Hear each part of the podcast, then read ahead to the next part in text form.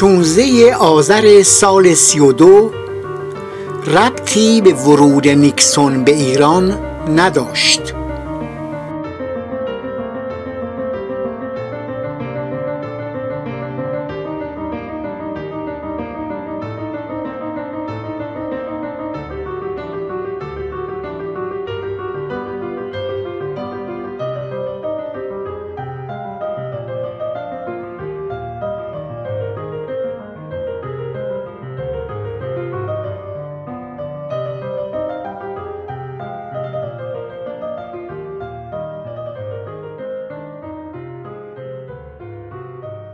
حدود صد روز پس از کودتای 28 مرداد که علاوه بر مرتجعین و دربار دو دولت آمریکا و انگلیس هم در آن نقش داشتند. 16 آذر سال 32 در پی یورش نیروهای امنیتی و گارد به دانشکده فنی دانشگاه تهران سه تن از دانشجویان آذر شریعت رضوی مصطفی بزرگنیا و احمد قنچی جان باختند و شماری مجروح و بازداشت شدند. پس از کودتا و اون مرداد گران دولت ارتش برزاهدی به بگیر و ببند روی آورد.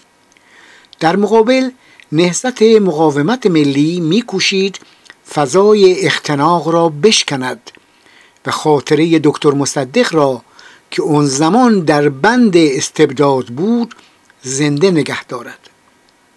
در این میان دانشجویان نقش فعالی داشتند. با بازگشایی دانشگاه ها در مهر 1332 جنب جوش زیادی در میان دانشجویان برای فعالیت های سیاسی پدید آمد. به ویژه که آنان به محاکمه دکتر مصدق سرتیب محمد تقی ریاهی دکتر علی شایگان و مهندس احمد رزوی و دیگران معترض بودند. 16 مهر سال 32 نظامیان در داخل محیط دانشگاه شماری از دانشجویان را دستگیر کردند. نه روز بعد 25 مهر مشاور وزارت امور خارجه آمریکا در امور نفت هربرت هوفر. هربرت هوفر پسر. وارد تهران شد و به اتفاق لوی هاندرسون سفیر آمریکا در ایران به دیدار اعلی حضرت شتافت همون ایام آنتونی ایدن وزیر خارجه انگلیس طی نطقی در مجلس عوام این کشور اعلام کرد. انگلستان برای تجدید مناسبات سیاسی با دولت شاهنشاهی از هر جهت آماده است. 21 آبان سال 32 دانشجویان به تظاهرات و اعتصاب در دانشگاه و بازار رو آوردند. سوم آذر محاکمه دکتر مصدق و سرتیپ ریاهی در دادگاه نظامی خاتمه یافت و بر اساس حکم صادره دکتر مصدق به سه سال زندان مجرد و سرتیپ ریاهی به دو سال حبس تعدیبی محکوم شدند. این وسط سر دینس رایت کاردار موقت سفارت انگلیس به تهران آمد و چند روز بعد صدور اعلامیه مشترک میان دو دولت درباره برقراری مجدد روابط ایران و انگلیس به شدت اعتراض ها افزود.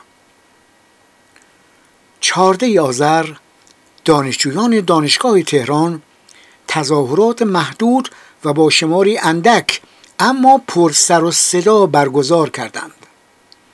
روز بعد 15 آذر دانشجویان دامنه تظاهرات را به خارج از دانشگاه کشاندند ماموران نیروی انتظامی که اوضاع را تا حدودی غیر عادی میپنداشتند به سرکوب تظاهر کنندگان پرداختند که در این میان عدهای زخمی و شماری از دانشجویان بازداشت شدند.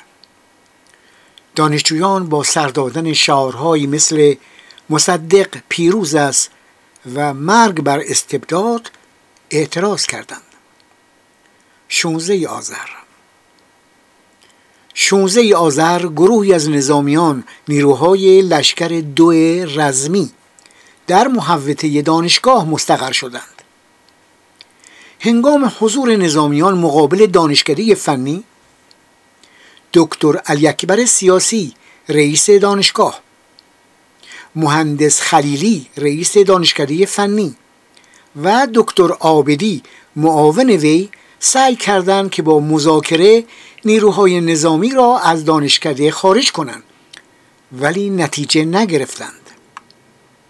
نظامیان وارد کلاس درس مهندس شمسی استاد نقشه برداری در دانشکده فنی شده تا چند نفر را که به قول آنان برای سربازان شکلک درآورده بودند دستگیر کنند.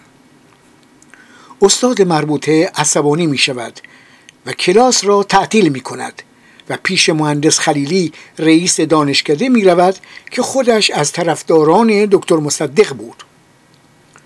او هم عصبانی می شود کمی بعد زنگ دانشکده به صدا در می آید و دانشجویان می ریزند در کریدور دانشکده فنی و شعار درود بر مصدق و مرگ بر شاه سر می دهند. در پیامد این اوضاع تیراندازی آغاز می شود به گزارش روزنامه اطلاعات عصر 16 آذر 1332 همون روز در دبیرستان دارالفنون و بازار کفاش ها هم ناآرامی های رخ داد و پای یک روباه به عنوان عامل ازدهام و اخلال در نظم بازار وسط کشیده شد. روزنامه اطلاعات نوشته بود ناگهان در انتهای بازار کفاش ها اختشاشی رخ داد و مأموران کلانتری هش به محل رسیده ملاحظه کردند که روباهی از عواست بازار به طرف سبز میدان میدود و ازدهام اشخاص متفرقه برای تماشای روباه می باشد پس از تحقیقات معلوم شد صاحب روباه عمدن قصد داشته همون روز نظم بازار را مختل سازد. وی دستگیر و به فرمانداری نظامی فرستاده شد. گرچه نیکسون پس از کودتای 28 مرداد سال 32 غلطهای اضافی کرد و سقوط دولت دکتر مصدق را پیروزی سیاسی امیدبخشی توصیف نمود که در ایران نصیب قوای آزادی خواه شده است. اما اما واقعه 16 آذر و قتل آن سه دانشجو ربطی به ورود او به ایران نداشت. نیکسون نه در 16 آذر بلکه در 18 آذر وارد تهران شد. و دانشجویان اصلا اطلاعی از آمدن وی نداشتند. 16 آذر سال 1332 اعتراضات دانشجویی در ایران را آرام آرام به شکل جنبش درآورد و به اون هویت و شکل داد. بماند که قدرت سیاسی برای حفظ خودش در یادمانها دست می‌برد تا به واسطه اون حافظه جمعی را کنترل کند. مرتجعین میکوشند از نردبان شانزه آذر هم بالا رفته به اون دخیل ببندند. در حالی که خودشون بیشمار قنچی و بزرگنیاب و شریعت رزوی را به دار شقاوت کشیدند.